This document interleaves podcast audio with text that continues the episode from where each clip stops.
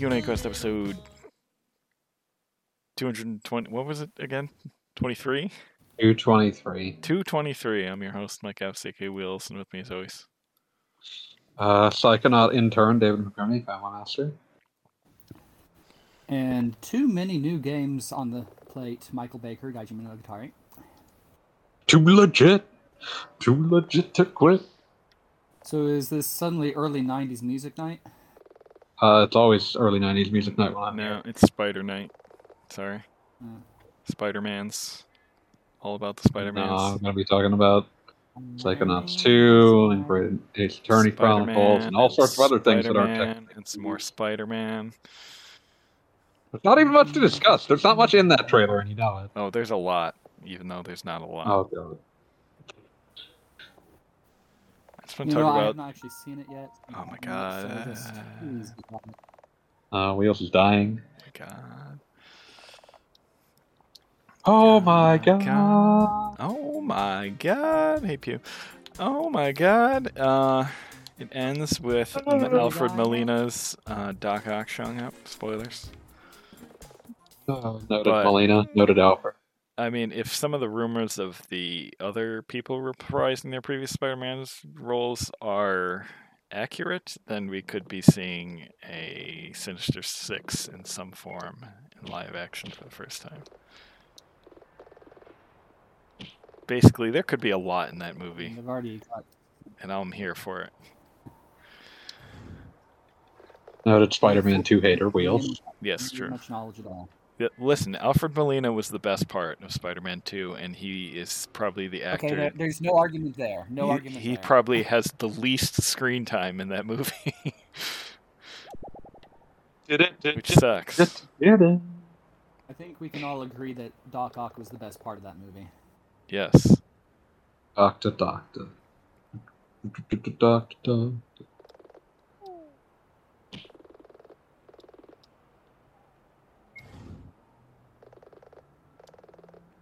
Anyway, Spider-Mans could have three Spider-Mans on screen. Maybe they'll fit in some more Spider-Mans. Tie in with Wheels uh, just wants as many Spider-Man. all the. Spider-Mans. See if they can beat Spider Verse. Well, they're I, not mean, gonna do that. I mean, they're both Sony movies, so. I mean, they They're can- not gonna. They're not gonna beat that. Yeah, Yeah. no, there's, there I mean, you're little not gonna have chance it'll be better than that movie, but I'm just looking for. I, I mean, in terms of raw Spider-Mans, they're not gonna Yes. do that. I mean, I mean, like, there's there's also just the issue of like, Sony would likely not like to confuse the rights of who owns uh, any given bit of something that is a going concern for them. And Oh, yeah. you know, it took a lot to get them to even cooperate on live action Spider-Man. They're not gonna cross the streams. That's why you're also probably not gonna see Venom there either. yeah. No, I mean, weren't they very specific when Venom came out that it's not part of the MCU? Yep. Like that Sony kept trying to imply otherwise, and the MC- and Marvel was like, no. You can all pretend that it takes place somewhere off. You can pretend that. Or the strange situation of uh, Spider-Man existing in two different continuities simultaneously. That's never happened before.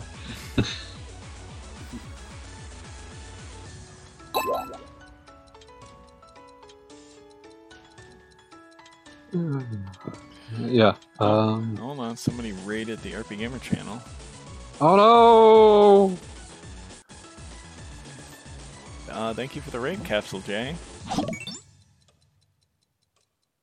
Got notifications everywhere.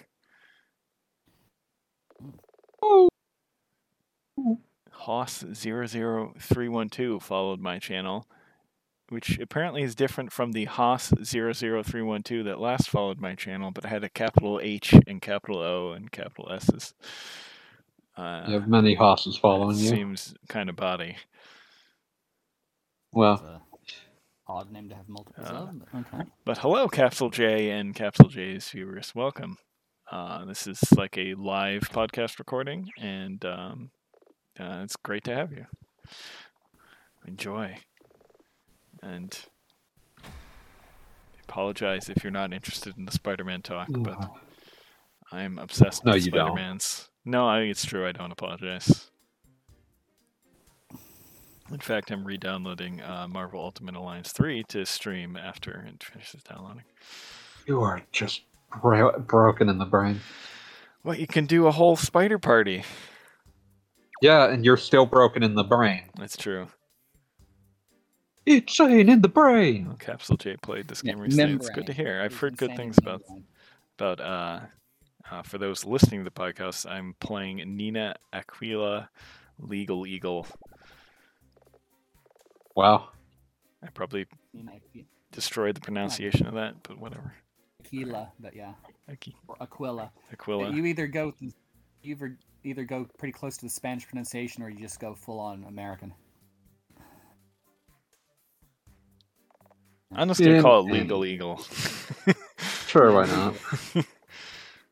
In any case, uh, so what are we been playing? I can go well, first, for but okay, go or that first, guy should go first. Okay.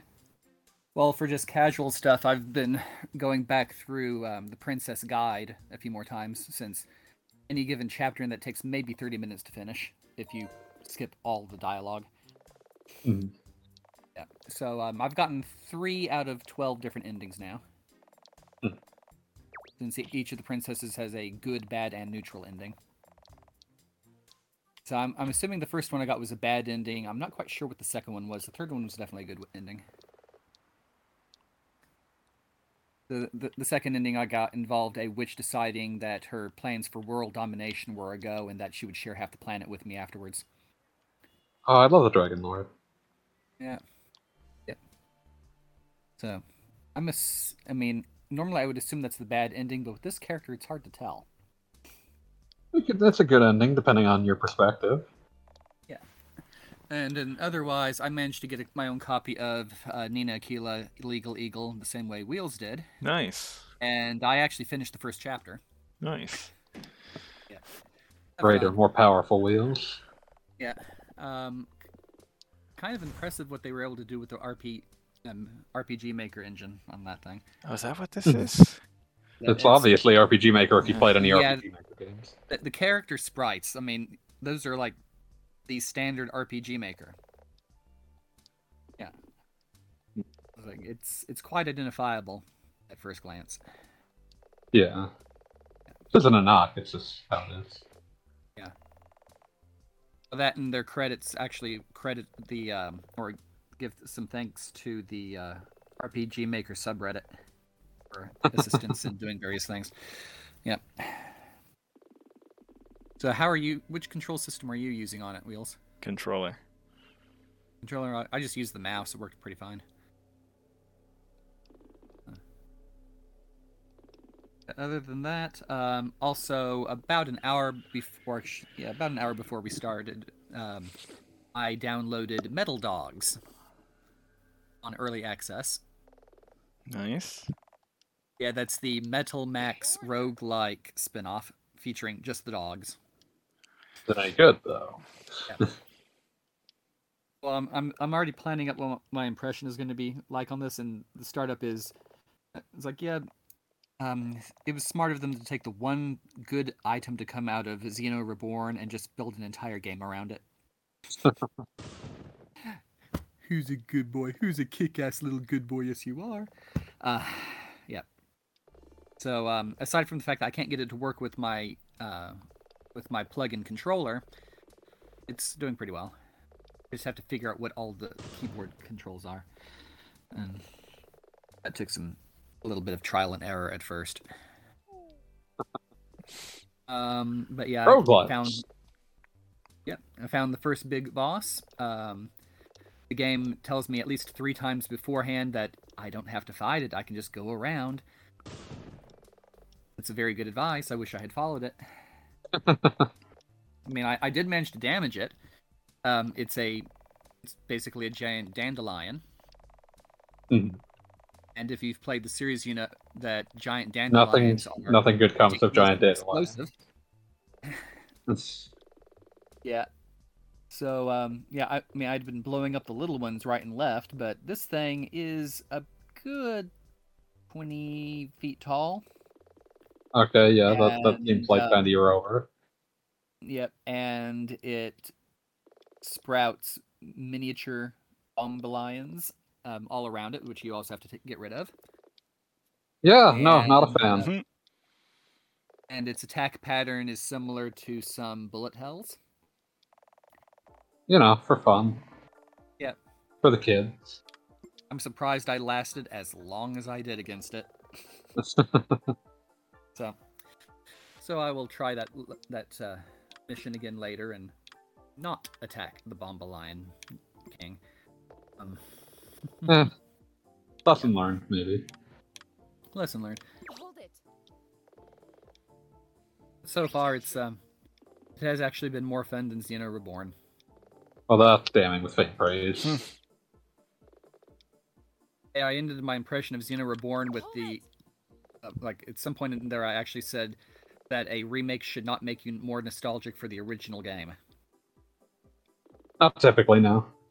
No, and yet it did. And yet, here we go. And the original wasn't that great to begin with. Yeah. Hold it.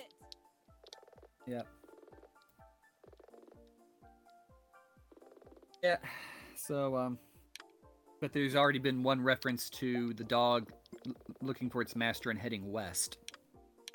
Oh, which is almost certainly a reference to the next Xeno game yeah. already.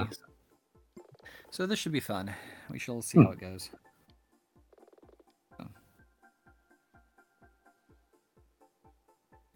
Uh, and you will. Lynch returned, so that was kind of surprising. Hmm. So, Uh, and the, the years have not been kind to Dr. Minch, but it's definitely him. He's it's or he's got the same uh, catchphrase. Hmm. I wish they had translated better for English, but it's okay. At least it's in English. I'd Well. Japanese. yes. what have you been playing? uh, Shadowverse Showdown. Okay, Gaijin, go back to what you were playing. No. How dare you?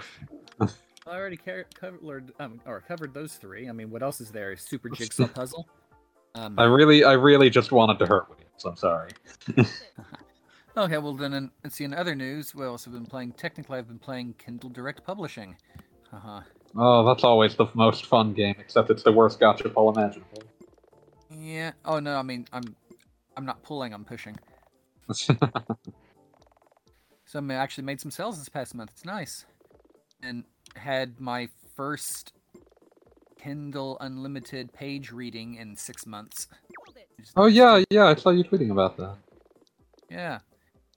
It's like I don't know who this was, um, but there's it's somewhere in the United States and somewhere with an odd time zone considering the times involved. And over the course of 48 hours, they read 1,000 pages. I'm like, cool. That's impressive. Yeah.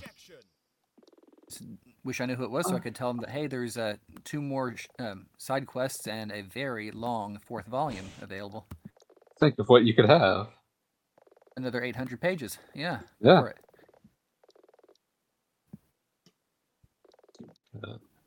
Okay, I guess we'll let Wheels talk about Shadowverse Yay! I mean, I don't have that but only a much, minute. that too much to say uh, that I didn't say last time we recorded. It's a very good, like, um, I guess, anime RPG with obviously lots and lots of Shadowverse being played. Um, and so The only way to resolve conflicts. Yes, and so far it's been a lot of fun. Um,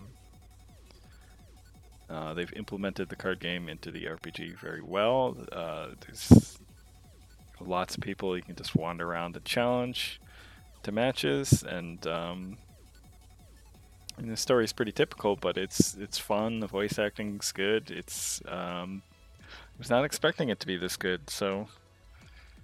Um, It basically improved after the hand holding of the tutorial. Yes, yes, and and actually there really wasn't much tutorial after that. Um, they're kind of just free to mess around, make your own decks. Once you get more cards and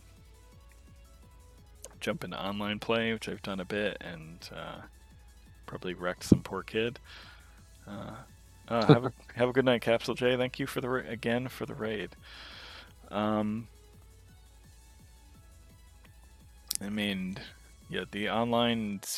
I mean, the online is kind of a bit weird because it's just like, okay, this now we're just kind of playing uh, regular old Shadowverse, just with whatever you. you've collected in the game. Um, but But I mean, that could be nice for beginners. that opens up, especially you- it opens up the playing field for like younger players well. Yeah, exactly. So um, it's it's definitely like a great intro to Shadowverse for anyone that's interested in the game in general, or, or just wants to play a RPG that involves a card game. Uh, it's it's really good. Uh, in addition to that, I've still been poking around with uh, Monster Hunter Stories. I mean, I can't.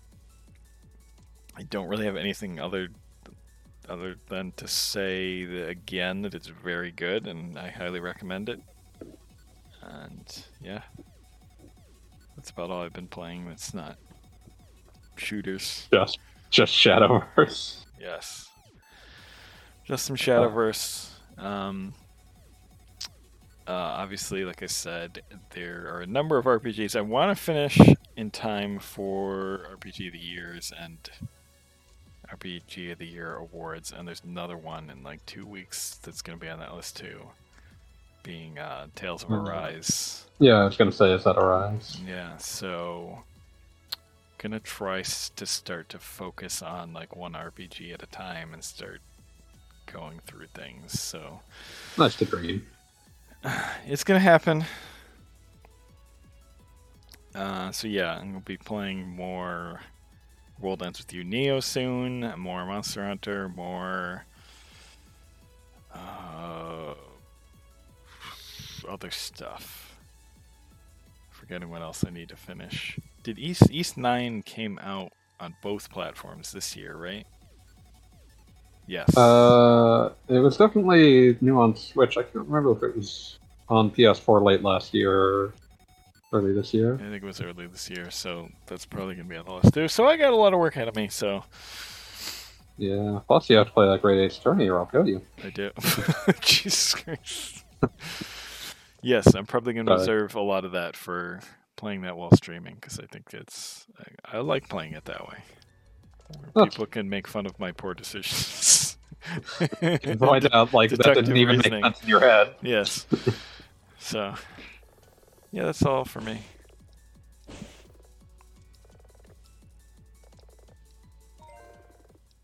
Uh, yeah, yeah. Okay. So that's it for you. Yeah, that's it for me. Meanwhile, I've been playing Great Ace Attorney Chronicles. I'm on like kind of the, the last the last case is complicated, but I'm basically right at the end there. Uh, it's real good. Uh, like love it, love it to death. Uh, as for uh, as for what else I've been up to, um, uh, as for what else I've been up to, uh, I'm currently distracted by playing uh, Psychonauts 2 because that game is a game I've been waiting for for about 16 years at this point, and I won't be stopped. Uh, but yeah, uh, that's so far that's real good. Uh, I'm pretending it's relevant because it has leveling up and uh, skill tree, so legally it can theoretically be argued to be an RPG, even though I probably wouldn't argue that. Um, but it's it's real good. Uh, it's interesting to play a game after that long that honestly feels like it is both every bit the improvement that you would hope, but also feels like it could have been made directly after the first one. That's a tough tightrope to walk. Hmm. So, yeah, uh, it's on Game Pass, so play it.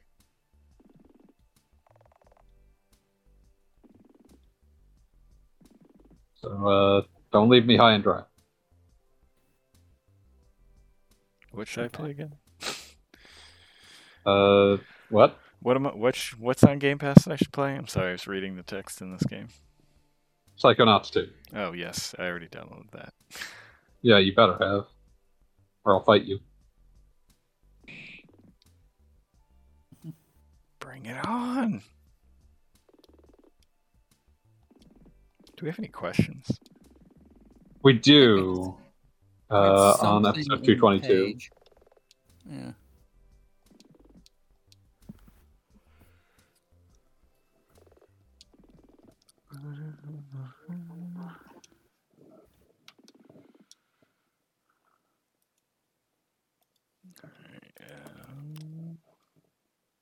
Let's see. Shaman. Yep, Shaman here. good friendship.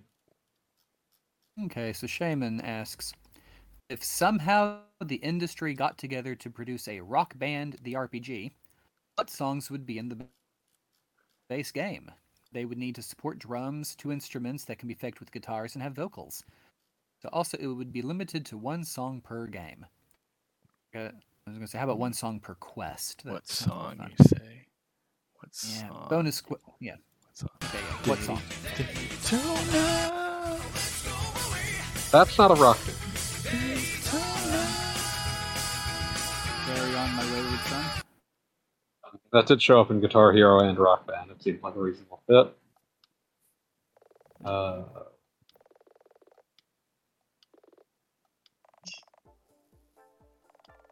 uh, let's see. Um, uh, song for like quests. Song in the base game. Trying to think of like how you would structure such a thing because that would determine the songs. Mm-hmm. So, I mean, it'd be more like a like a corridor-based beat rhythm battle game. Uh, the, the roguelike. Wait, we already have one. Yeah. Plus, I mean, it's bit it's the concept is that they will be playing the songs, not just Yeah. Yeah, So- do not just step to the beat. So, I mean, I'm guessing it'd be similar to like the Taiko no Tatsujin RPGs. So, the fact that those exist is hilarious. Yeah. Yeah.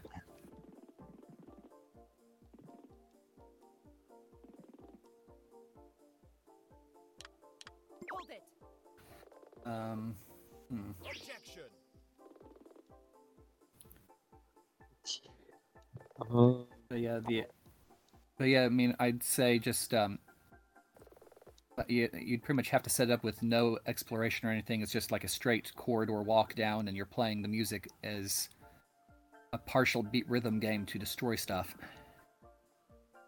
yeah, this is just generally like hard for me to even like envision.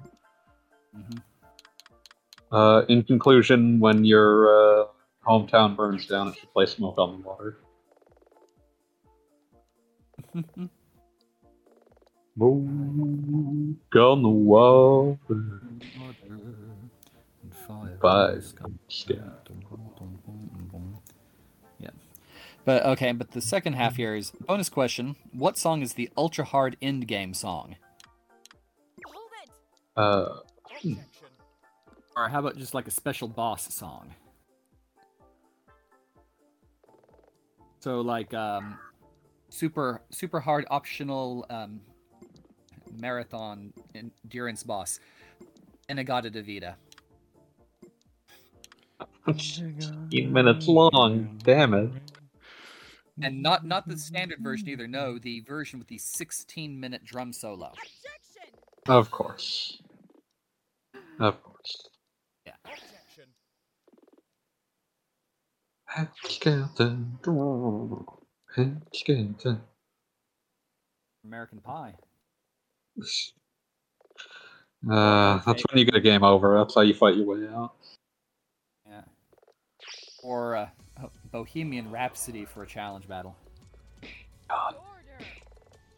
'Cause, I mean, it, technically it's like five different songs str- strung together. It's got three movements. It's fine. Three completely different movements. This- Smoke on the wall. Sorry, I've now got that in my head, so that On the Um, side, there's there's not many people who have never heard that song. So uh, in any case, um, I feel like the boss theme from Blue Dragon should be in any sort of rock band RPG. oh god, I, I suppose. okay, well, there's a different question than um, actual rock songs from RPGs.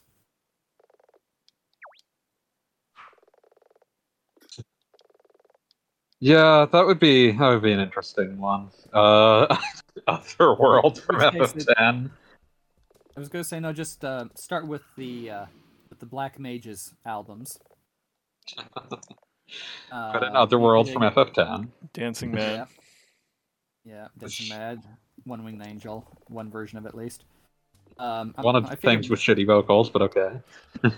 I mean, you don't need this. Uh, yeah, you don't necessarily need the vocals. You just need something. I need the- can play to and you don't, I do. I mean, there aren't that many good RPG songs with vocals. Oh, I didn't. I was not looking for good. Can't believe that you would spurn eyes on me and. Eyes- Uh, I mean, the Japanese version of? Eyes on Me was actually a bet. Was like a top chart topper in Japan. yeah. The English version was did not speak to me. Uh, I'm just remembering, like, because eventually Final Fantasy was like, oh, all of our games need a vocal theme. Uh, just put all of those in there, uh, which means that also Stand By Me is part of this now as well. Important. Uh, let's see. Uh,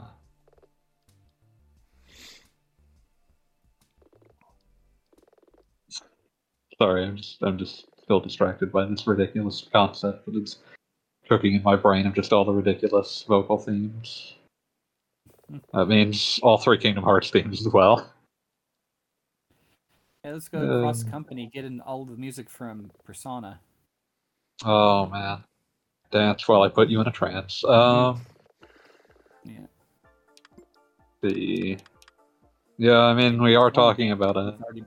I mean, the Persona band already put most of it to rock style anyway, and jazz and a few other things. Yeah, Yeah, get Falcom's band in on it. yeah. I was gonna say throw in some Falcom JDK. Um, the entire Atelier Dusk series, for um. Oh yeah, that's really nice. artists.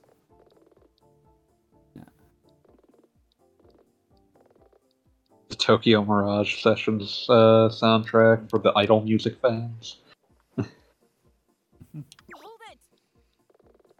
Yeah, let's see. Somebody called Daisuke Minamizawa for some of his stuff. He's got some good stuff too. Hmm.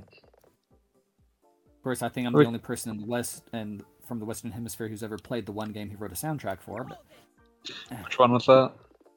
uh, Nightmare Project Yakata. Oh, of course, of course, of really course. Why would I expect different?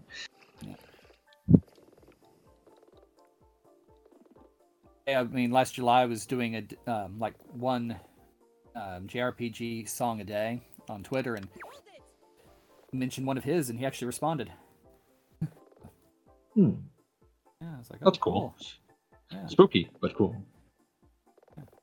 I mean, I, I did at him because he has. I knew he had a Twitter account. Oh, fair enough. Fair enough then. Not like the time a couple years ago where I um, put a link up for um, I think my review of Exceed, um, Super Robot Wars Endless, Endless Frontier Frontier Exceed. Exceed. And one of the Yeah. guys who did art for the game was like, "Thanks." I'm like, "Okay, how did you see this in the first place?" And Why? Yeah. Why are you here? I was like, "Oh, cool, yeah, hi." Pleased to meet you. Penalty. Do you just do you just have it set up to automatically inform you if somebody mentions your game. Unless Frontier exceeds, sometimes it's important.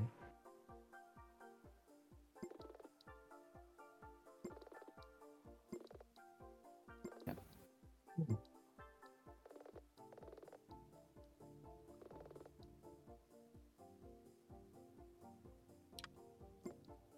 Hmm. Yeah. Uh, let's see. Yeah, uh, I mean, I think that's the best approach that we can give for ultra hard endgame song, Guilty. aside from In-A-Gadda-Da-Vida. Uh, In the Garden of Eden by Iron Butterfly. that was actually initially what they were calling it before deciding that they liked In-A-Gadda-Da-Vida better. No, I'm I'm referencing a set. a No, I know what you're saying, but I'm also saying that was actually what they were originally going to call it. In the Garden of Eden. Uh, Hey, it we could always sounds do- like rock and or Louis to the roll. soundtrack. The what? You could always add Louie Louie.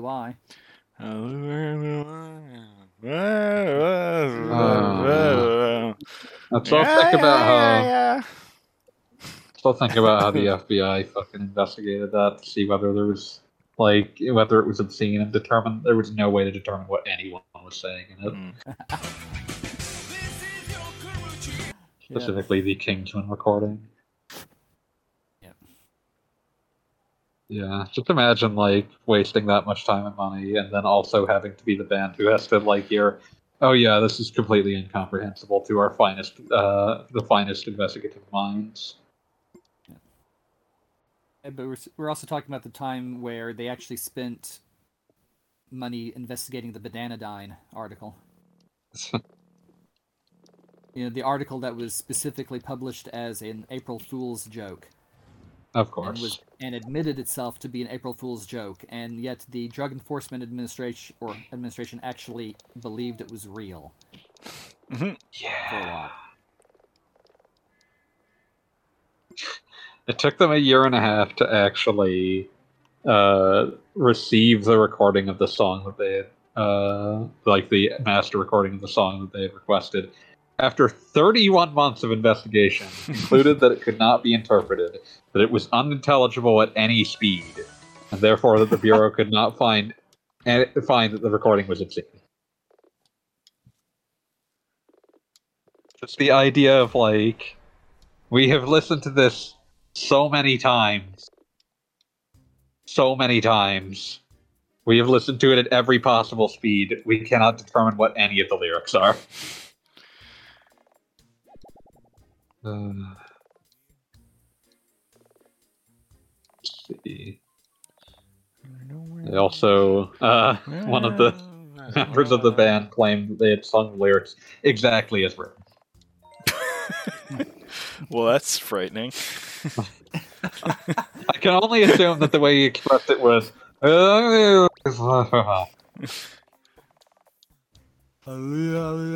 Did that band ever had any other songs that were I don't think that any of their other songs were hits in any sense. I mean, we Uh, mainly remember this one because of the the hoopla over nobody being able to understand what it was saying. Yeah. I mean, it was sung so badly that we remember it. Let's. Apparently, there some of their other singles charted. It's just no one remembers any of them. Yeah. Uh, yeah, yeah. Okay. Well, we absolutely need to stop that. Uh, this is just going to be the rest of the podcast. No, let's just talk like that band for the rest of the podcast. No.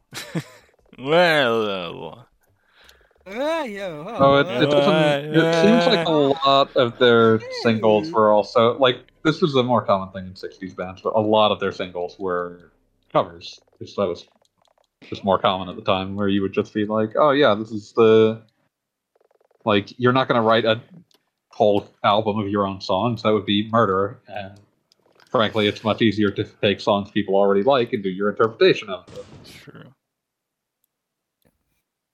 So, like, some of these are like old standards, some of these are Beatles covers. Uh, but yeah, uh, knows the Beatles covers. but it's not even like a Beatles cover of a song that you immediately think of. They covered "If I Needed Someone," which is a good track, but I mean, it's not like the first thing anyone's thinking of. If I needed someone to, love- You're the one that I be. Sorry. Um. But yeah. Uh.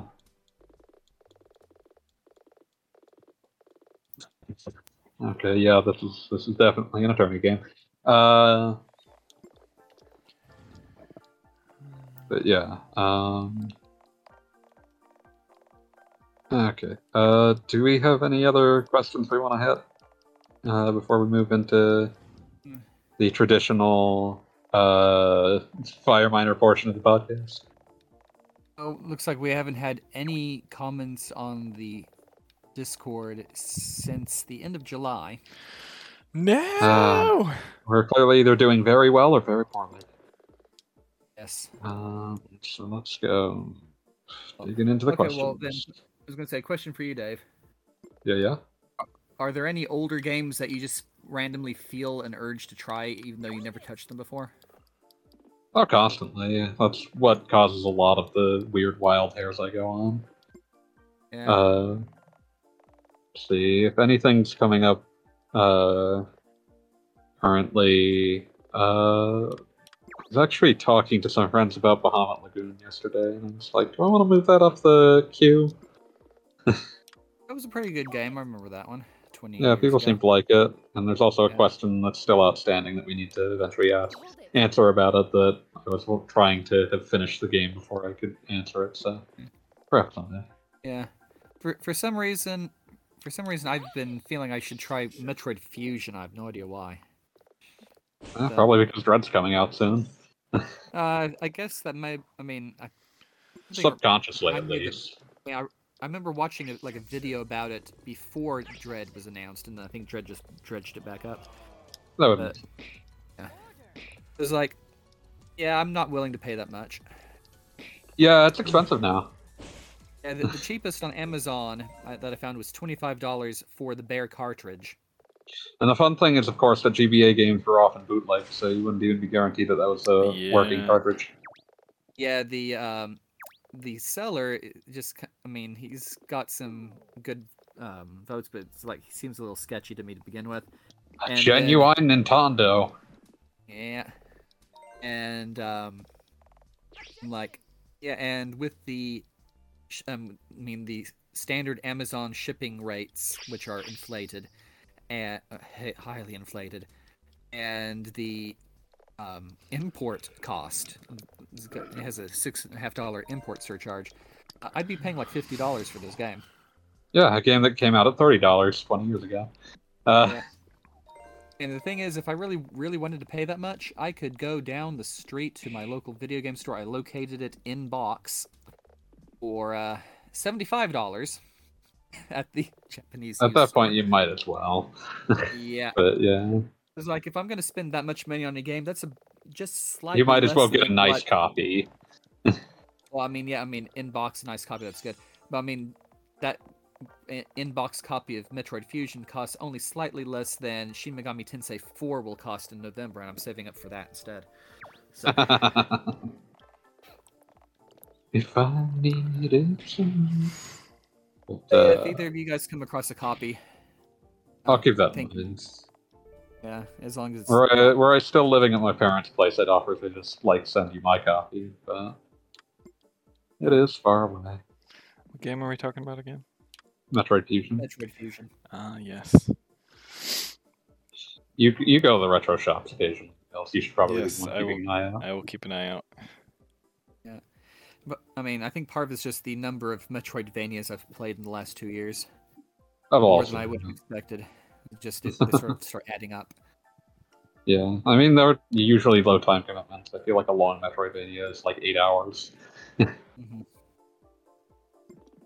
Uh, yeah. Uh. Wheels, have you had any uh okay, random holds of like I feel like playing an old game that you haven't played before? Um.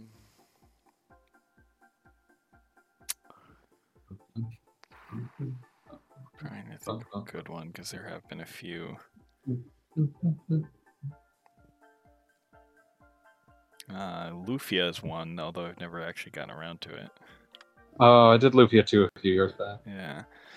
I've done Uh, Lufia one and two, and I think I started the Game Boy Color one, and then I was like, no. A big one. Would, Ruins of Lore? Yeah. Uh, good one would be Okay. uh, S- Suikoden one and two. You don't play those? Oh no, I'm sorry. I have played those. The hell am I thinking? Yeah. Uh, I haven't played those. Like for some, Oh, you should play to- those. I guess. Suikoden three. I have not gotten to. It's a good one. That's understandable. That's that game's super long. Uh, the What Oh. else? Um, most of the GBA Castlevanias. you never played those? Just dabbled, never actually dug into them. Get out I have them. now. Uh, That's about it. let's see. Uh, but yeah, I mean, I do this every year or so. Yeah. Like, that's the reason I like the Battle Network games that I was playing until I was distracted by Great Ace Attorney. I'll get back to those. I promise. Yeah. Oh, uh, um, like those, I've never played. I was just gonna say, uh, Pokemon Gold, like the original version of it, because I didn't play, play it back in the day. I I want to at some point just play the original versions of that. Just just. To I'm deeply so. nostalgic for them. They're hard to go back to.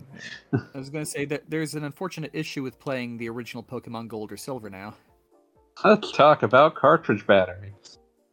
Let's talk about the irony that the clock on the cartridge ran out the clock on the cartridge. Yeah, those things would die within a couple of years. It was horrible. They are all dead now. Yes.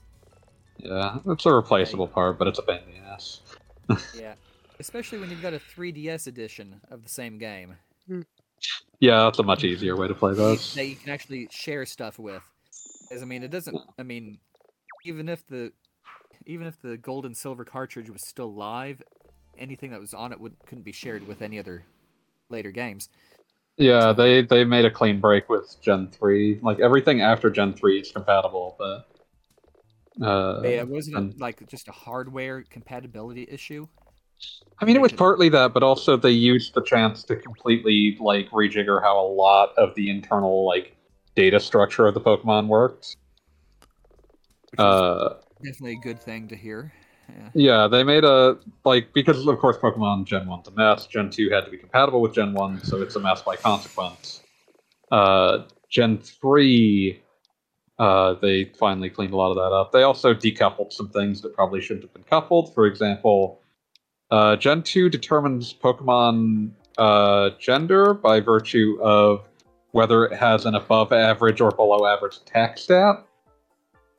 Which is, huh? That's a shame. Uh, there's some other stuff uh, that probably would uh, upset people nowadays. The uh, but in like a more like just slightly silly that it was this way to begin with. Like uh, the way that shinies were determined in Gen two made it so that it was impossible for them to have anything but the most mediocre stats imaginable. Yeah, I remember Uh, hearing about that. Yeah, there's there's all sorts of just weirdness to do with that. Um,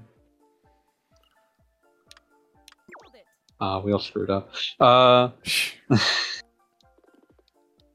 but yeah, uh, like they, I still think I've, I've ranted about this before, but my favorite thing is that like by Gen two they were using how messed up the internal structure of Pokemon was to uh, create compatibilities that shouldn't have been possible. Like uh, how uh, Gen two interprets the Pokemon's catch rate not matching its uh, Pokedex catch rate to determine that oh that means that someone traded a Pokemon holding an item back to Gen 1, and it's now being traded back to Gen 2, so it can still have the item it had. Because the catch rate was stored within the Pokemon, but it was never actually called on after the Pokemon was caught. So traded Pokemon, their catch rate doesn't mean anything. So you could uh, do some deeply silly things there, uh, and they chose to use that to make it so that the Pokemon's catch rate would determine would be the way that Gen two determined what item it was holding. Very soon.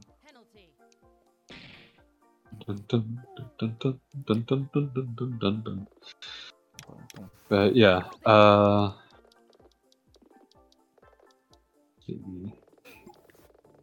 Uh, uh,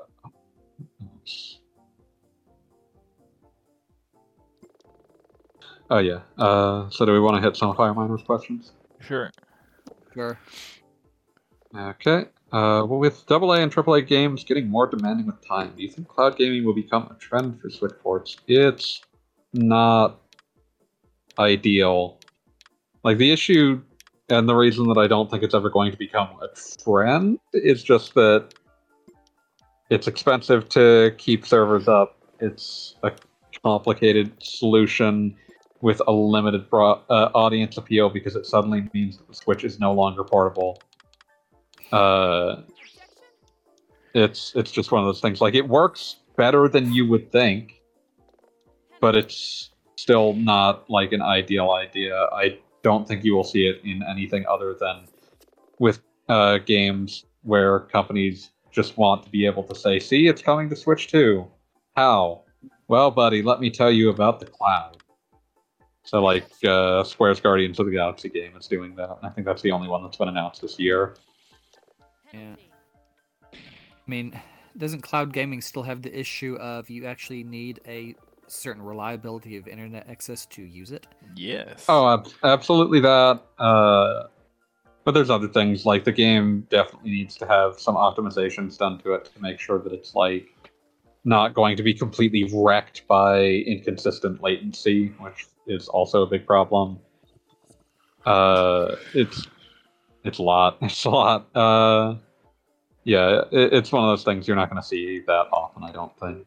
Uh, because again, it just sort of it mucks with the core appeal of a Switch any Switch game anyway.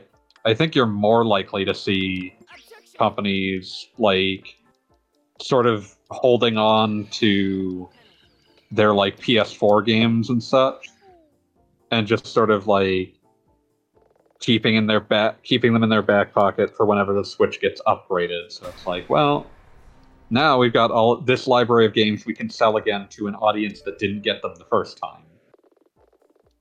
Yep. Like, if you asked me if I thought that Square would be gearing up ports of like uh, Final Fantasy 15 when the Switch 2 comes out, or Capcom would pull out RE7 again, I'd say, oh, absolutely. That's that will definitely be a thing that both companies will be doing the second they get the chance. It's just like this is a like this kind of thing represents like a great opportunity for companies that make tri- AAA games to double dip on a game that was expensive to make in the first place and help fund the new game that they're making on the new console that's even more expensive. So, uh, it's part of the reason that I don't think you'll see a lot of this. Like those those cloud games do, uh, on some level, help defray their own costs because they are subscription based. You do not own them. You do not keep them. You are given like a pass to play them for like a few months, maybe a year. I can't remember what the exact terms are for these, but uh, I think the only companies that you will see really taking consistent advantage of this are companies that would not have the capacity or like the manpower to go back and make bespoke ports to a hypothetical Switch 2. Which is why you've seen companies like IO Interactive and Remedy Entertainment uh, using them for Hitman 3 and Control. Uh, because those are games that they would like to sell to more people. They uh, will likely not have the. They're they're small enough companies that they will not have the manpower to port them themselves to a future platform. This might also be why you're seeing Square do it with Guardians of the Galaxy, a game that they may lose the license to at some point and not be able to re-release. Hmm. So I think that uh, it's going to be you will see it more from companies that are in that like that double A uh, verging on triple A tier, but I don't think it will ever be a common thing. Also, companies that are already optimizing their games for cloud streaming uh, anyone who has sat around and had to make a Stadia port of something. And it's like, well, we might as well put this on something that it might sell on.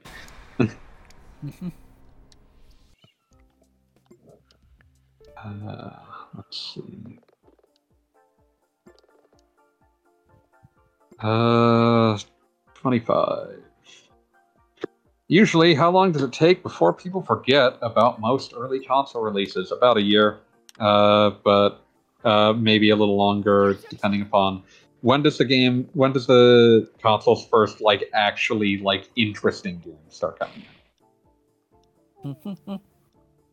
Like my bellwether for this is the PS2. Like no one remembers anything that came out essentially in the first 18 months of that thing's come release. Uh, unless it's to just clown on how garbage it was. Uh, like once Yeah. games like Devil May Cry, Metal Gear Solid 2, Grand Theft Auto 3, Final Fantasy 10, once all those start coming out, it's like everything in that first year and a half might as well not have happened. I mean, I'm usually a pretty late adopter for any major consoles anyway, so I, I early, mid, late period, I have no idea which games came when. Yeah. I'm a horrible encyclopedia. Wheels, he would know this as well, right? What? Uh, he's a horrible encyclopedia. Well, not just that, but also uh, how long do you think it takes for people to start forgetting about the early releases of a console uh, into a console's lifespan? Oh.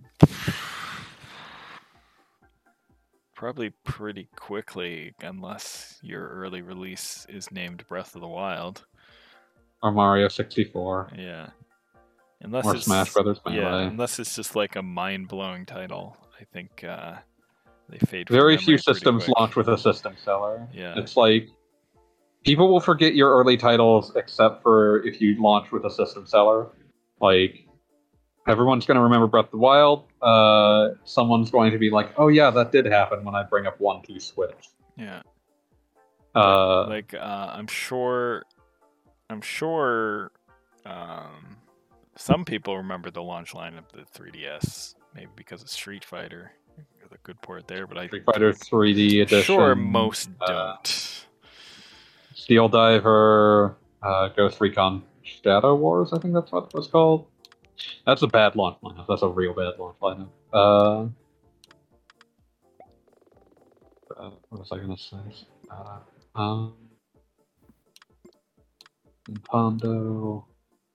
Uh, but yeah, uh, like the the early titles on a system tend to be before most people have one, so the only titles that get remembered are the ones that immediately made people want one, which is why you remember what Halo is, but not Cell Damage, New Legends, Azurik Chains of Perathia. Uh, should I keep listing Xbox games you've never heard of? No. I can do it. I can do this all day. Um, uh, there's there's one oh Fusion Frenzy. You don't remember that either. Uh, and it's for the best. All the things I listed are garbage. Uh, It's like I have played a few of the games that were within the first six months of the PlayStation original. ah, And- baby, you love Cosmic Race, don't you? Huh? You love Cosmic Race. Don't think I like this game anymore. No. Uh, What happened? Don't know that one. I I played Wings of Alnam. Oh God. Yeah. God. That, that, that was a really low rated game, but it was also like the first RPG released on the PlayStation original. Oh yeah, that would have been contemporary with like Arc the Lad one. Yep. Um, the it was a sequel to a PSX, not PSX, um, MSX game, Oh wow. uh, which also got a re-release for PlayStation. I, I tried that one; it was even less playable. it was an um, MSX game. It was like, yeah, it was Wings of Alnam. is it's. Imagine all of the the worst issues you might possibly have with an RPG Maker title. Mhm. Add in a really clunky attempt at early 3D um, environments, which were just basically um, like diorama type setups, where it was very obvious all the buildings were a flat square. Mhm. Um, just set up like a Penalty. Like a um, cut out diorama. Mhm. Um, none of the doors function right. You had to walk up to the door square, which was like physically there, and then Yeah. press A. Um, Oh, good. There, there was a day-night cycle, except the nighttime was set so dark that you could not actually see anything, literally. Oh, good. Um, see, the quote-unquote cutscenes were actually um, like SVGA grade um, splash art with like a two-frame animation on somebody's lips.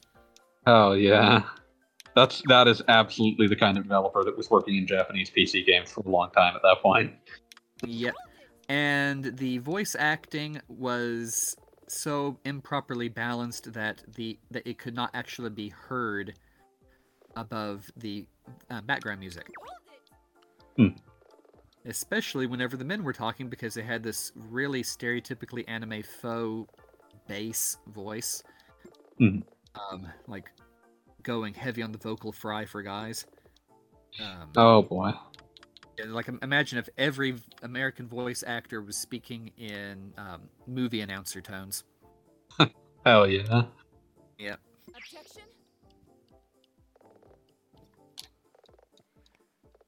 So it I think was, Wales uh, might be bad at this game. I think I'm done with this game. I don't know what. I, I don't. I don't What- like this at all. So are you on the cross examination? yes. Yeah. Which character? The truck. The Tyrannosaurus guy. That guy. Um, as soon as you get down to the part of the questions where he's talking about his um, like history with the two ladies, um, let's see. Then you need to show the photo of him talking to the um, to the defendant and the other girl in the background watching them. I thought I already did that.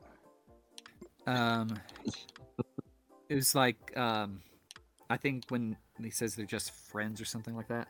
Objection. Yeah, Meryl and I have been just friends since grade school. Uh, there we go. Yeah, show him the photo that time. It has to be the second one, not the one where she's using the, uh, not the one where she's tending the bonfire. But yeah, no, I'm just thinking about really garbage early PS1 games. Uh, I do want to bring up Cosmic Race just briefly because one, it was the only game ever produced by the company NeoRex. Uh, it was a. January of 1995 PS1 game, so like a month after the console's launch. And uh, by all accounts, every single texture in the game was sourced directly from the PlayStation SDK. Nothing was custom made here. Uh, it's it's fascinatingly uh, inept. Uh, this was a game from about a year or so into the PS1's lifetime, but it's so ridiculous that I need to rant about it for a second. Which is uh, a game made by the company you've never heard of, Acti Art Corporation. Uh, a game called Not Treasure Hunter, which was a game that had like 20 endings, but each of the uh, but every game was only like 5 to 10 minutes long, and all of the endings are insane. Like just there okay, excuse me. I vastly underestimated the number of endings. There were 57 endings. Uh, the game is like five minutes long any given time. Uh, endings can do anything from just knock off the entirety of JoJo's Bizarre Adventure Part 1 somehow, or uh, you get stabbed in the back by a ghost pirate because you wandered into a pirate ship. Uh, it's a very strange, very like low quality game. Uh, and also they spend uh, a relative like they got a couple of people who di- haven't done a ton of video game voice work, which is very funny to me. Uh, most notably, the protagonist is voiced by Chara's Noble's voice. but yeah, it's it's weird. It's a really weird bad game, but incredibly funny uh, to just screw around with. Recommended. Uh, not not to spend a lot of money on, but recommended to experience. Uh, yeah. So that so that's uh, that's some Kusoge for the time being. Uh, Let's see what where the some of the first game. Oh, Crime Crackers. Oh yeah, that was made by the that was the first game by the Wild Arms staff. Yeah, Media Vision. It was December third, ninety four. That was like literally. That was a launch the- game. One of the launch games. King's Field came two weeks later. Yep, and that's also a very strange early game. Uh, Um, let's see. Well, um, oh, there's Cosmic. there's actually Race a there. Crimes Crackers too as well. Yeah, there was. Uh, oh, there's Cosmic Race, which came out a month, a month and a half later. Yeah. Um, Kileak the Blood. Okay. Oh, Um, the blood. Yeah, I'm, I'm just trying to go through things I know I've seen in the stores before and which ones were actually uh, RPGs. Um, Falcata. June 23rd, 95. Oh man. Falcata is was one of Gust's first games Yeah, and it's um yeah, a couple that's reason it's not the famous one. Oh, it was um yeah. They- just they did all sorts of different styles and types and things before they hit money with or hit pay dirt with Atelier Marie. Um, and this one, I'm not quite sure how it's supposed to be played. It it, it comes across as a sort of a I mean, I want to make like a comparison to Settlers of Catan even because it's got this board gamey feel to it. Um, but I mean, you're moving your group of people across the board. You're interacting with other groups. The problem is, I'm not quite sure what any of the commands do. the The font on the Jap- on the Japanese text was real kind of weird, and I had trouble reading it to begin with. So, and um, anytime that a battle happened, I could not tell which side was mine. I Wow. mean, that's how that's how the graphics were. I could not tell who my own characters were. Ah. Yeah. Sounds lovely. Yep. That oh, w- and that came out a week before Arc the Lad. So, You know, at, least you could play a decent RPG at that point. Not an amazing one, but decent. that may have been the first halfway decent one. Um, oh, King's Field Two. Yeah, that game came out like seven months after the first one. Yep. al- Uh, what was he? King's Field One was uh, December like 14th of December 98? 16, 90? Uh, yeah, 94. and King's Field Two was July twenty first. Yeah, that's about Yeah. seven months. Yeah, they just like immediately went directly to cranking out another one. Yeah. But, Um, Sazan Eyes. That, I'm not sure if that was an RPG or not. Um, it possibly was. Um, um, um, um, um, um, um, Darkseed. Uh, that's a point and click adventure game. yeah, that is a port of a Western point and click adventure game with HR Giger art. Yeah. Oh, there we go. Um, next, the next RPG definite after King's Field 2, Beyond the Beyond, October 27th. Oh, November it's 30th, November 3rd. fucking trash. Yeah. Uh, I can say that. I played it for some reason. Some five years ago. Don't play it. I know at Um, least one person on Reddit who would fight you for that. I know, but they're a ridiculous person. Um, also, hello they're not to. RPGamer anymore. Yep. Okay. Also, hello to both Pew and Tam in the chat. Hello. see Okay, let's see what else we got in here. Carnage Heart. Uh, So that's a technically, it was very more 90s name. Strategy. it was a turn-based strategy game with mecha. Yeah. Yeah. Um. Let's see. Going down the list. Um. Haha. Cho Cho Aniki. Uh. No. So um. But we're reaching Oh. the end of. We're reaching the end of 1995. It's Yeah. December 29th. So this is like the first full year, and there's maybe half a dozen RPGs, and only two of them are worth mentioning. Yeah. Oh man, Carnage Heart was Artdink. Artdink made a lot of strange games. Yeah. The Carnage first Heart, Super E.G. Robot Wars game was January 26, 96 for our uh, for PlayStation. Is that F? Um, Daioji Super Robot Taisen S. Oh, it's an upgrade of the fourth. Yeah. Yeah, they did like some strange things going on with that. Uh, because like they did Fourth Super Robot Wars on like Super Nintendo, and then they did uh, S, and then there's uh, F, which is um another Saturn and PlayStation version of four, and F Final, which is a sequel to that PlayStation and Saturn version. It's it's an extremely like that. Honestly, kind of has to be uh, has to be one of the strangest things imaginable, just because it's like the uh, Fort Super Robot Wars S uh, for PS1 is released. Then a year later, a different version, a remake of Super Robot Wars 4, is released for the PlayStation. Very strange. Uh, I can't remember when Shin Super Robot Wars happened. That might be. That can't have been all the way in '98. That is a very bad Super Robot Wars game. Uh, come out. Can't hide from me. I will find you. Okay. Here's a list. Here's a list. Could have release dates. Also, Kishin. Uh, okay, Shin Super Robot Wars. Uh, sometime in '96, so probably shortly after. That's a really bad Super Robot Wars game.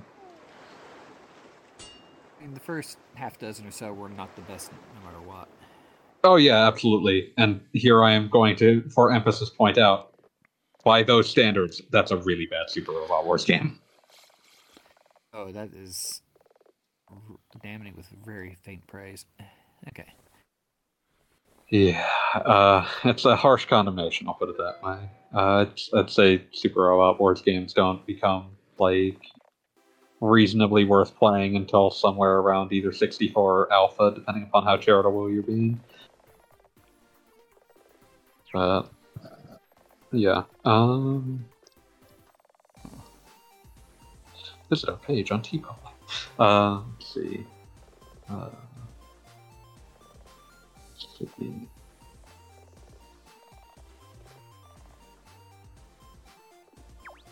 Yeah, I'm still just going down this list and seeing if there's anything worth mentioning by the end of 96.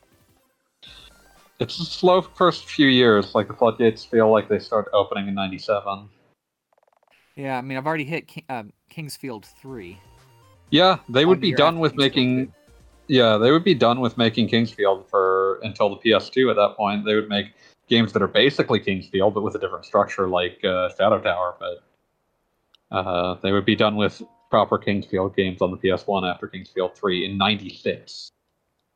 Yeah, and other than that, found uh, Fang of Alnam. Didn't find Wing of Alnam, which is weird. Maybe it was later than I thought. Maybe it Uh, just okay. Oh, seemed there's like it should have been the first year. Yeah. And there's Arc the Lad 2 and November 1st, 96. A Uh, much longer game than the first one. Yeah. And uh, a game called Heroine Dream, which I do not know if that was an RPG or not, but it sounds like it should be. There's no. Feels like it could have on Yeah. And also feels like it's very lucky that it kept the, the E at the end of heroine. Um, Yeah. it would have been a bad title otherwise. Okay, um, let's see. Kaiju Senki, it, Eternal. No, I know Eternal Melody was not an RPG. Um, oh, there we go. Blue Forest Story, December 6, 96. I played that one. It was also by that was by the same guys who did Wing of Alnam, and it was a little better, a little better. but for some The reason, it had a. I mean, it had two protagonists that you could choose between from the start. Mhm. Did not mention that the female protagonist was a B-side story whose st- whose part could be completed in eight hours. Oops. Maybe you should have made that clear game. Yeah, I mean, it's the exact same story. It ends on the same final boss. It's just her side of the events, and it just skips a lot because most of the events She's in the not game involved are... in certain parts. Yeah. so it does include the bathing scene. Of the- course. with the uh technically um i mean it was she was in water up to her waist so it was not full frontal nudity on her part but This sounds like a game made by Japanese PC developers. yes it's like yeah it was um i think actually on the review um i had one of the screenshots and it was like the, bit, um, the comment under it was, she is, um, she is one second short of turning to flash the camera. Seriously. just imagining that, but it's uh, it just has uh, mean, fucking Also keeping in mind that these characters are in like what would pass as late Super Famicom sprite. uh, oh, of course, but I'm just remembering the like the bathing scene that they put in Lunar Two, where like right as it's about to become impossible for them to obscure things anymore, like your flying cat just comes in and starts scratching your face so you can't see anything. Put Yeah. that in every game that gets too horny. Um, I'm pretty sure that um, Lord of Magna did something like that. okay.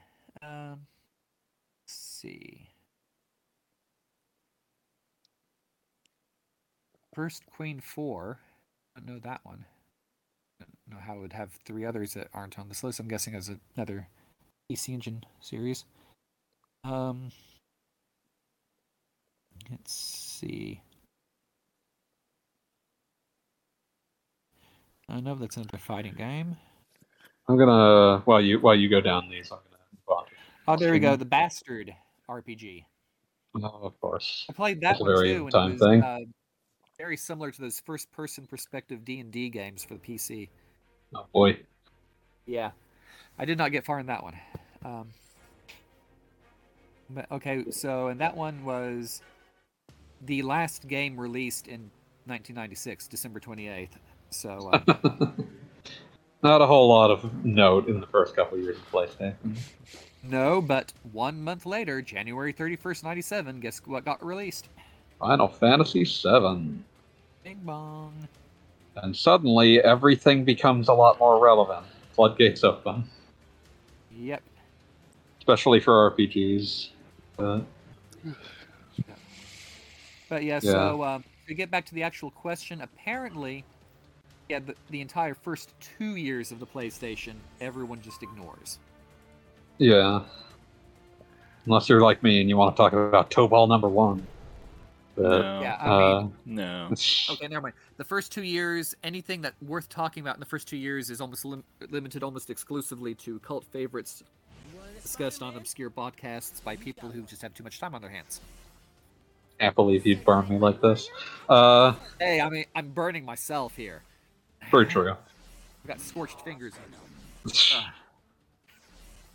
Yeah. Uh, well, Wales's obsession is becoming terminal. Um, and uh, and then okay, so the the very next RPG on the system after um, after Final Fantasy VII yeah. released about released about a month later, February twenty seventh. Dragon Yeah. Knight Four. That's rough. Do you know this game? I am aware of this game. Okay, good. So Yeah. uh, th- this one actually has a Wikipedia page. I'm surprised. It had So, some uh, notoriety in the surprised by this US. description and how did this actually get put on the PlayStation? Um, let's see. Dragon Knight 4 is an erotic role-playing video game developed by Elf Corporation and released only in Japan. No, duh. Okay. For game first became available in '94 for PC MS-DOS, PC 9801, and X68000 Yeah, with a it's censored, with a censored Yeah. version ported to the Super Famicom. yeah, Okay. And this is a PlayStation port of the Super Famicom version. yeah. I wouldn't be surprised if some of the censorship was removed in the PCFX version, but that would be the only version I'd expect. Yeah. But, Okay. yeah. Uh, Elf Okay. Corporation does a lot of games like that, so So um, and sadly, this actually counts as the second good RPG for the system. oh, hey, come on, Arc the Lad was okay. Okay, sure. Uh huh. Okay, it counts as the third good RPG for the system. Yeah, it's a it's it was not an immediate success, put it mildly. Yeah. See, going down. Uh, oh, and then March twentieth, ninety-seven. I guess. Uh, What would that be? The The- Symphony? Symphony of the Night. Okay, yeah. Yeah. Um, yeah, like a lot of the like companies, a lot of the franchises companies were like skittish about putting on the PlayStation start showing up around then, and suddenly everything, Yeah. nothing else matters. Yep, and then got fi- the Final Fantasy IV port followed right after it. Like Yep. literally one day after it. Well, March people are playing. It would it would then take uh, like four years for that to show up in the U.S. Final Fantasy IV. Yeah, the the PS1 port. Yeah, four years. Did they get bundled with something else because? Yep, with Chrono Trigger. Oh, okay. It's yeah. It was Final Fantasy Chronicles. Uh, was FF4 and Chrono Trigger in the U.S.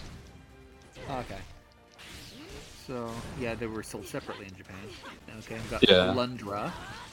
Oh, that game's so good. Yeah.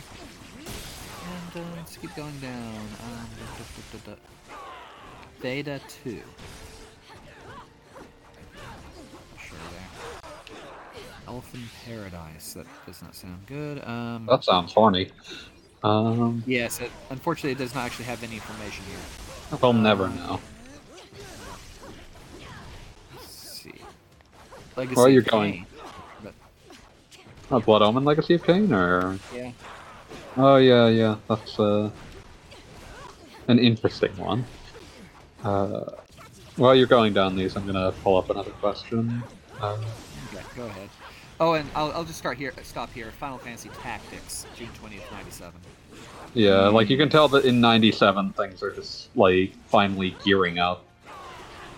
And I think I'll I will just quit the list now. Because at this I point, it becomes get- less interesting because it is everything you remember. Yes. Uh, realistically, So, how much? When we talked Okay. about Final Fantasy VII galvanizing the genre in the industry, it really did for PlayStation. Yeah, suddenly the PlayStation became the JRPG place because, oh, holy crap, people will buy a lot of a JRPG on PlayStation if you can Mhm. it. Yes.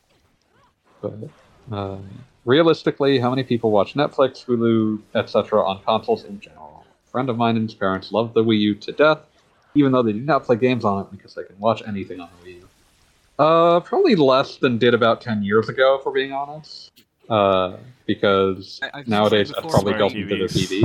Yeah. Yeah. I've mentioned it before, but I definitely remember a TV commercial from I guess about 12 years ago now, where Mhm. they were hard selling the Wii for senior citizens as an access to internet. Yeah. I mean, Oh yeah, like it was a very intuitive like TV internet device. So you know, yeah. I mean, before. That s- and the market saturation for Wii was that insane at that point in time. Mhm.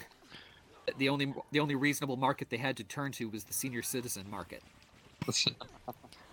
Yeah. So I mean, this this commercial was not selling it as a games device. oh no, at all. Yeah, but I mean, if you What were you think saying? if you uh, if you think about it, like before smart TVs, I mean, they'd want to get it on literally like anything connected to a TV to get people to get those subscriptions. Yep. Because Yeah, you know like, people want to watch it on the you can TV, put it on not makes by the simpler. computer. Yeah. So I mean, they Yeah, were really pushing it's- that hard. I would I liken mean- it almost to like the PlayStation 2 selling more as a DVD player than as a game machine at first. Yeah. Yeah, I mean the I, I would say that uh, Netflix is like instant stream. Like at the time, it was like called Netflix Watch Instant or whatever, but it was basically uh, like now it's just what Netflix is. But uh, at the time, it was a spin-off of their DVD uh, mailing service, and I would argue that the like its killer app was that you could put it on that they put an app on the 360 that made it so that you could just watch Netflix on your Xbox 360 from their library of titles. And it's like, oh, I can just watch things on TV with the console I have hooked up my TV. Uh, and suddenly, like that entire value proposition makes sense. I, I remember I remember my students loving to watch YouTube on the 3DS back when that was still possible. hmm Amusingly, I think that might I think that might be the only uh, streaming app available on the Switch, at least in the U.S. But like these these have slowly become like they they're still there. Certainly, uh, you can on your PS4 or whatever you can watch Netflix and Hulu and all that, but uh, they have slowly become less emphasized uh, as uh, like because you know your TV probably does it, or you might have like a box that hooks up to your TV that only does this that's way cheaper than a console. Yeah. So Yeah. this is less of a value proposition, or you like you might even just uh, watch uh, these streaming services on like an iPad or something, like some sort of tablet.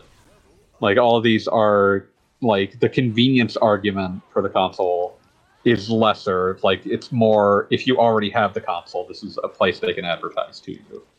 But they are less prevalent. They are less a core part of the marketing as much as like a value add proposition now. But, Yeah. Uh, we can always harken back to some of the wild, wild ways that Netflix uh, attempted to disseminate their uh, streaming service in those early days. Like they had an exclusivity with Microsoft, so they couldn't offer downloads for the uh, PS3 and Wii for a year or so. So instead, uh, you could request a disc from Netflix. It would just let you stream things. Uh, or uh, that that's actually uh, after like for a number of years. Uh, that's actually how my parents would watch uh, Netflix. Was the like the we got to live in the live in the living room because that was where they were going to watch Netflix through. but or gonna say I was gonna conclude on something, but oh yeah, uh, and then you get into like, but yeah, they they couldn't have a uh, native app, but they they would send you a disc for free if you asked for it because they want you to have that disc so that Netflix is a more valuable proposition to keep indefinitely. Uh, but uh, that doesn't even approach the wildness of I bel it was in I want to say like Brazil or something that you could request that you could get like a PS2 Netflix streaming disc. Wow. Uh, it was it was a very strange, very specific uh, object for like places where it's like, well, these more expensive consoles are still not popular here. Uh, but yeah, there was a PS2 Netflix streaming disc in Brazil uh, that uh, functioned through 2012 ish. Very strange, very strange. But uh, yeah. Um,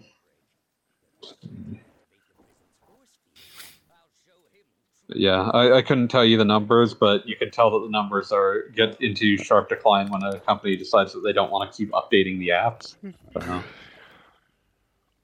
So, uh, let's hit one of these quick ones. Which RPG has the worst inventory management interface? I can think of a Uh, couple from uh, Knights back of in the Old day. Republic. Uh, yeah, probably. Like, I was just going to like make a mocking blanket blanket statement of anything ported from a PC to console. Yeah. Yeah. Honestly, I Um, don't think those interfaces were great on PC, but like they get exponentially worse when you have to use a controller to deal with them. Yeah. Are you gonna say, Gaijin? Oh, it was like um. oh, I I was just remembering some games that had issues with inventory management. Not necessarily that it was broken, but there were just some things like um, the game.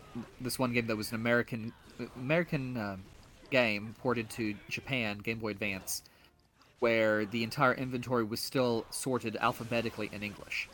Oh yeah, yeah. You've talked about that one. It sounds hellish. All translated into Japanese, but Yeah. still alphabetized. Using that sorting. Yeah. I still have. I'm still thankful that all of the healing items started with a B. Or Uh. um, different Game Boy Advance game that had a grand total of six items, item slots for inventory. Hmm. Not six item types, six items total. yeah, yeah. Uh, Tam like, offers. a dozen possible items, and in order to get through one of any of the later levels, you just needed to ignore every other item in the game and just stock six healing items. Makes sense. And still not survive because the battles required lots of healing afterwards. So you got to know all the character, all the little monsters that had self healing abilities quite well.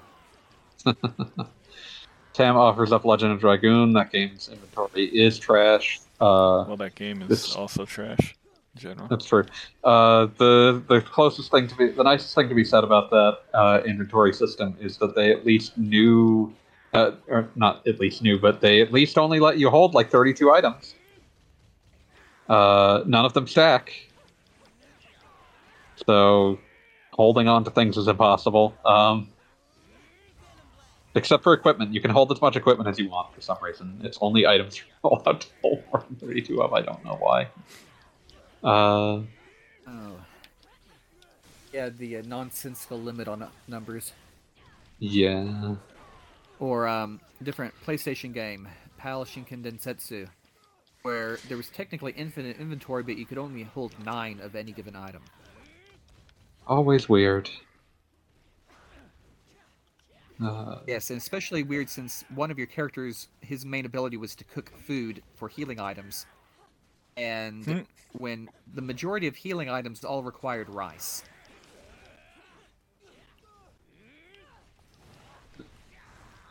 And you could only hold nine rice. that's a problem. Yes. I was thinking we could get through question like 31 ish. Uh, What- okay. Uh, this next one is one that uh, I know you have an answer for, Gaijin. Immediately, uh, yes. Was there any turn based combat system that was two fast for its own good? Uh, Final Fantasy X too. Uh, I disagree, but I understand. Yeah, I could see I mean- that. Too fast in Japanese. And seriously, how do you find the carrots for the chocobos fast enough? uh, a lot of work and me- memorization. Uh, Yeah, I mean, just the fact that it doesn't pause when you're looking through your item inventory. yeah, it's pretty rude. Yes. Uh, so yes, that definitely counts as too fast for its own good. If it even uh, if even on the strategic mode, it doesn't hold the hold action the way it's supposed to. I mean, like Final Fantasy VI, it, it's stated specifically you got the fast mode, you got the strategy mode, and it's like the strategy mode does, um, time does not advance when you're in a menu. So, but no, no, for some reason Final Fantasy X two strategy mode, it still advances when you're in a menu. It's annoying. Yeah. Meanwhile, for me, I I, uh, I don't think I've ever come up uh, come to a turn-based combat system that's too fast. But I also play a lot of action games that I want to be fast as hell. So for me, uh, uh, maybe a weird case. I was, of course, always very taste-based. Yeah, we kind of like you kind of need to be able to compensate for that when you're playing turn ba- when you're making turn-based games because like people who uh people playing turn-based games often appreciate uh, something that they can uh, take more time to think about. Uh, and like I think that something like FF7 remake kind of sets the gold standard by they made that like they made an action RPG, but they even made a mode that allows you to play it more like a turn-based Final Fantasy game. And like it, it feels like that that should be something that you're at least shooting for. uh, what I'm seeing on screen is ridiculous. Um, What? It's just four you- Spider-Mans fighting Doc Ock. that seems unsporting. Uh. Well, actually, does Venom count as a Spider-Man? Uh, he's a spider rela- related man. Okay. Maximum spider. Uh. But yeah, uh, we'll hit another one that uh, I don't know how well we can answer, but uh, Oh wait, hold on. I, I had a, another turn-based one answer. that's too fast. What's yes, kind of a weird one, but um, Final Fantasy 13. And not, I mean, they built the game around it being impossible for you to right. input commands. And that's that's kind of the point. I don't think there's anything necessarily wrong with the battle system. I quite quite love it. Actually, I just think that making it like that made them try and overcompensate in like the tutorial. The the approach to teaching the battle system to the player, and I think that Yeah. had a lot to do Several with the pacing issues in 13. Right. I remember commenting way back in the day that the most important button in that entire game was L1 True story. or whatever it was. You got a the, the thing that changed your paradigms. yeah. Is that you could play the entire, you could go through every battle without doing any inputs except L1.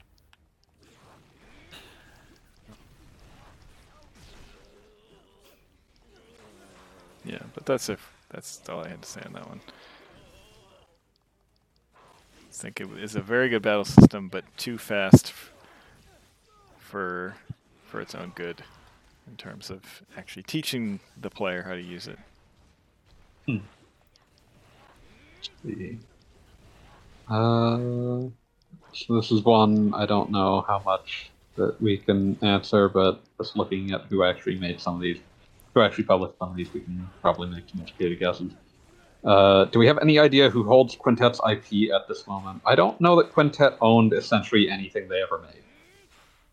So, Uh, so like published through Enix. So if anyone Yeah, Enix have it, it would definitely- Enix definitely owns a fair portion of their stuff because they have very occasionally, like with ActRaiser, re-released uh, those games with seemingly no legal fuss.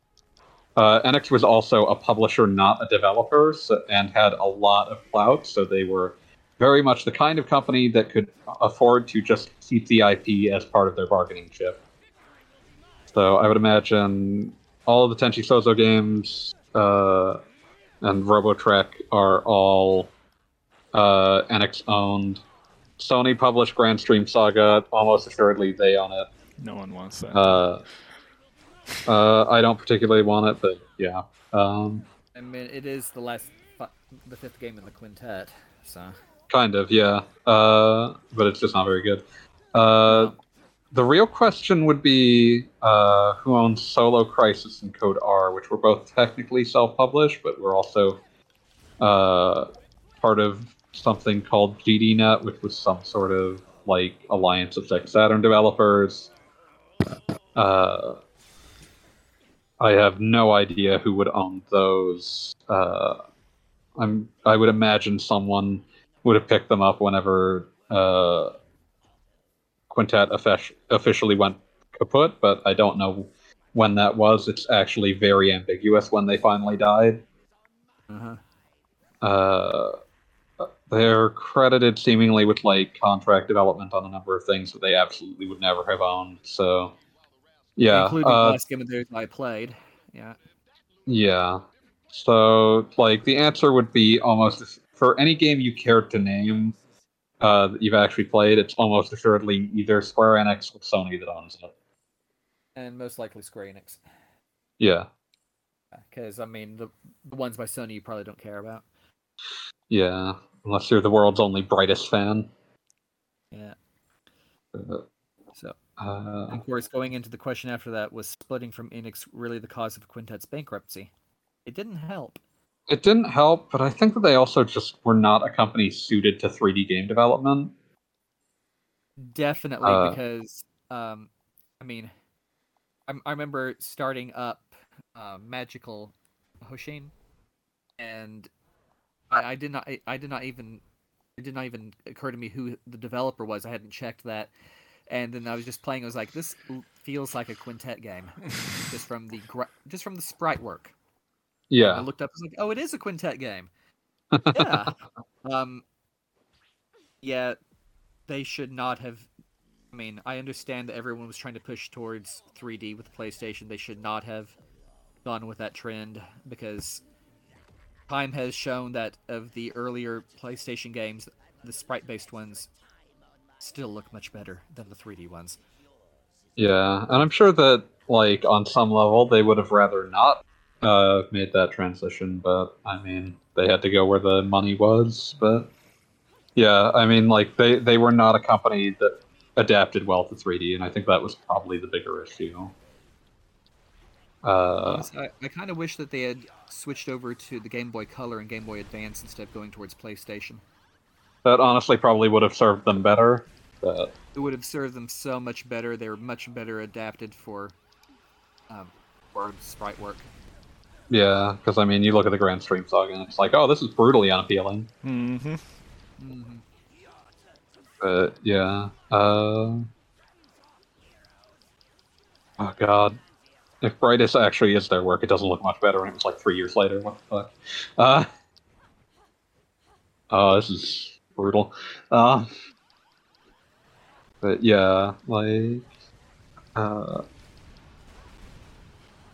Yeah, uh, that was also after they'd like, like they were sometimes known as Shade, but Shade was the Granstream Saga, the name they made the Granstream Saga under. And yeah, that's definitely them. Uh, so yeah, it seems Brightis was made by them under their Shade moniker. Holy god, this is ugly.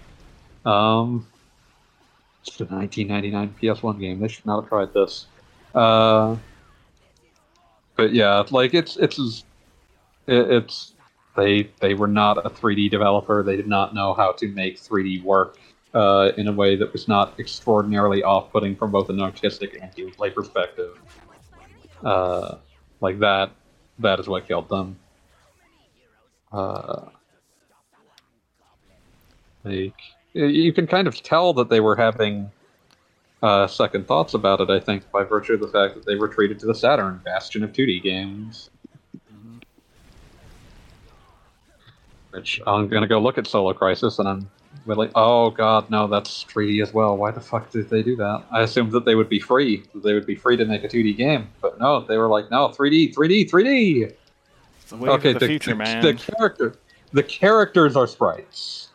The backgrounds are 3D. So it's slightly less horrifying looking. It's off-putting looking, but it's not like you should never have done this. Um, yeah, it's it's just one of those things. They more more than anything, they were not a company. That, they were a company that was like precision engineered to be incredible at making like Super Famicom games, and was not capable of uh, really moving with the times to be good at making the kinds of games that were popular in the late '90s, early aughts. And they didn't survive long enough for the kinds of games they were good at making to come back into vogue. Uh, let's And I'll do this one. This one's not even an RPG unless he's talking about a game I've no, uh, a game I'm not aware of, but it sounds like he's talking about Sleeping Dogs. Square Enix's uh, the Square Enix published uh, Grand Theft Auto esque game uh, that is deeply steeped in the Hong Kong action heroic bloodshed tradition. Uh, what do you think about Sleeping Dogs? I always uh, it says Sleeping Dog, but I assume that's a typo. Sleeping Dogs. I always wonder when people will make the next Hong Kong action flick inspired game. Sleeping Dogs is great, actually. A huge, huge, uh, incredible gem of the late 360 era. Uh, legitimately, uh, way better than most of its uh, contemporaries. Holds up real well. Great game. Yeah, I really, Uh, I really need to get to that. Um, I knew someone that worked at uh, Square Enix in the UK at the time who sent me a free copy, and I never got around to playing it.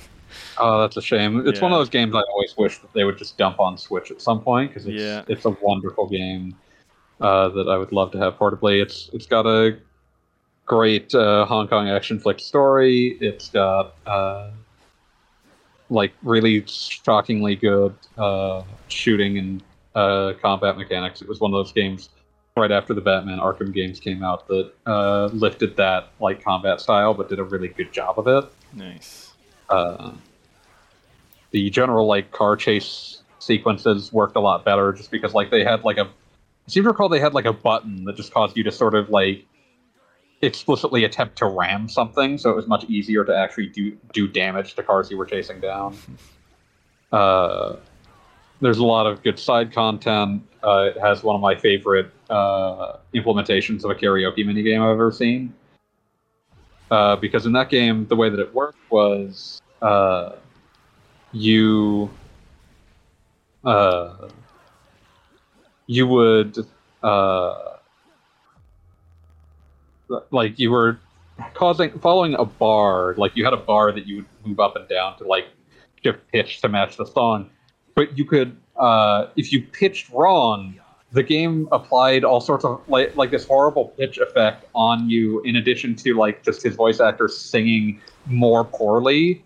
So it sounds so like such trash. It's incredible and they use this uh, because like there's a side quest you can do where like a you run up to a guy and he like asks you hey uh, i'm trying to convince my girlfriend that most guys just can't sing uh, can you like Really? sing karaoke uh, badly uh, in order to convince her that it's not just me that most guys just can't sing. And uh, so you have the option of you can cooperate with him by deliberately like screwing up the pitch and warbling horribly the entire time, or you can uh, decide to like uh, show him up by just actually singing properly and getting her pissed off at him. But yeah, Sleeping Dogs is great. Uh, absolutely wonderful little game. Uh, and really, like, just uses the fact that, like, oh, it's set in Hong Kong. Like, it doesn't. It has an entirely different atmosphere from, like, the uh, GTA knockoffs that were, and to an extent still are, kind of in vogue at that time, which is just like, oh, you you really see, like, it the architecture, design, and, like, feel of the city is completely different. And it's just like, yeah, this is a great little game, and I'm very sad that they they proposed a sequel. There's uh, aspects of its design document floating around the internet. It sounded really interesting and ambitious. It never happened. Uh, their idea for a sequel was going to be that you were going to be. It was somewhere in China, I want to say, like mainland China. Uh, was this? But it was like it was going to be this like co-op game uh, that had like different. Uh, okay, yeah, I found. Uh, it was going to be a co-op game that had like two different protagonists, the original game's protagonists, as well as a new one. Uh, okay, yeah, you were going. The game was going to be set in China's Pearl River megacity. Uh, so it was, it was they were not unambitious about where like the uh setting it was going to be something that like no other like open world game that you can find in english was ever going to take place in so it's going to have a very unique feel but like the other thing that they planned to do was that like uh this weird uh branching story uh that would happen based on like how well you were resolving like the cases that the game is built around. Uh, and they also had this like crazy ambitious idea. I'm convinced that one or more of these ambitious ideas would have been cut, but like one of the things in the design document was that uh, the game would have uh, essentially like the, the gimmick for those who don't know Sleeping Dogs is that you're an undercover cop. So like you can do things that are supposed to decrease crime in addition to committing crime. Uh, but basically, uh, the game was going to try to like lift data about the amount of crime being solved by each individual player in individual aspects of, of the city, and use that as like a global thing, sort of like how like Demon's Souls World tendency works, but more complicated. Uh, like certain areas that were continuously neglected by the player base would become more dangerous and more crime ridden. Yeah, that sounds really, really ambitious. Yeah, but the developers had all sorts of like impressive ideas. Uh, if they had been allowed to make a Sleeping Dogs 2, like Sleeping Dogs 1, still really good.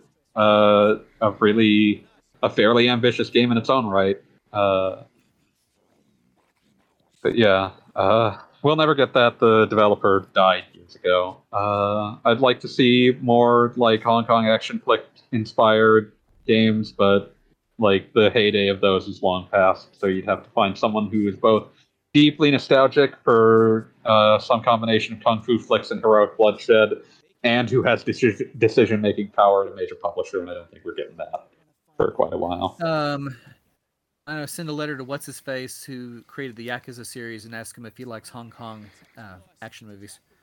Uh, Toshihiro Nagoshi, yeah, I feel like Yeah, uh, he'd probably be your best bet.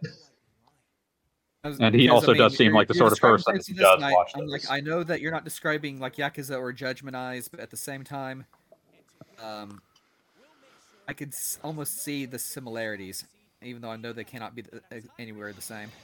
Yeah. Uh, there's a, there's a lot more of Grand Theft Auto DNA in Sleeping Dogs, which which makes sense. It's from a Western developer, but yeah, I can see where you got that.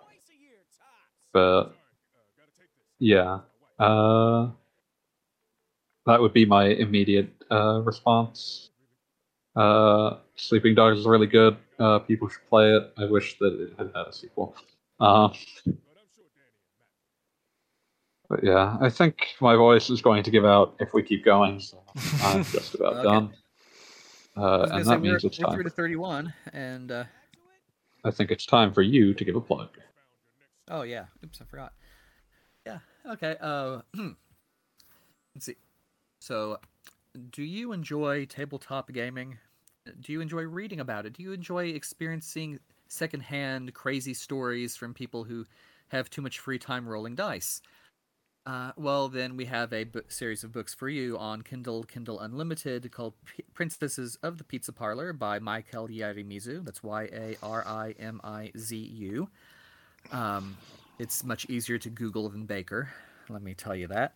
Um, and it's uh, see, it's a nine episode uh, um, or nine novella episodes, two side stories in um, included in three uh, paperback collections, plus a very new, as of this just this month, uh, fourth paperback book that is significantly longer. Um, if you are just interested, please check it out. Leave some good words. I need all the uh, good words I can get, to be honest. And Okay. also the page view as well, Yeah. if you're doing the Kindle Unlimited route. But, So uh, please, please, I mean, seriously, for six months, I thought I had somehow accidentally turned off Kindle Unlimited or something. I w- I wasn't even getting looks. I, I used to get like, okay, somebody checks it out for a page or two and then drops it. And like, okay, I'm fine with that, but I'm getting zero, like flatline for six months. yeah. And then suddenly last week, hey, somebody reads 1,000 pages. Like, cool. Impressive work. Hopefully they'll come back. Like, obviously they like something because there were like eight separate cutout points in there. So um, Also, uh, apparently someone just followed the RPG. No, Sam Mails. Also, we missed Sakura underscore followed Oh, two I hours must have ago. Yeah. oh, cool. Thank you for missed that. following. yeah, sorry to interrupt the plug. No, no worries. I think it had run its course. Gotcha. Uh, this Sunday we also will probably play a Neptunia game. Yes. Right, right. Yes. Okay. Well, there's no escaping that. Death Taxes and Neptunia games. Uh, and otherwise, uh, you can ask us questions. Thank you to Shaman and Fireminer for this week's questions. Uh, for anyone interested in asking questions like those uh, lovely people, you can ask them in the Discord or you can ask them in the comments section under this very podcast on the RPGamer site. Or you can ask, uh, I don't know, you can jump in the chat, mm, the stream chat, and ask. Uh, we'll probably be a day later than usual next week, uh, just for Tam's benefit. Uh, but yeah, um, uh, I I make that announcement for Tam's benefit. So, but yeah, um, yeah. Uh, otherwise, you know, uh, join the RPGamer Discord, uh, ask questions in the podcast section, or just enjoy the Discord. It's a nice place with a lot of nice people in it. Mm. otherwise, I think that about wraps it. See you, space camels.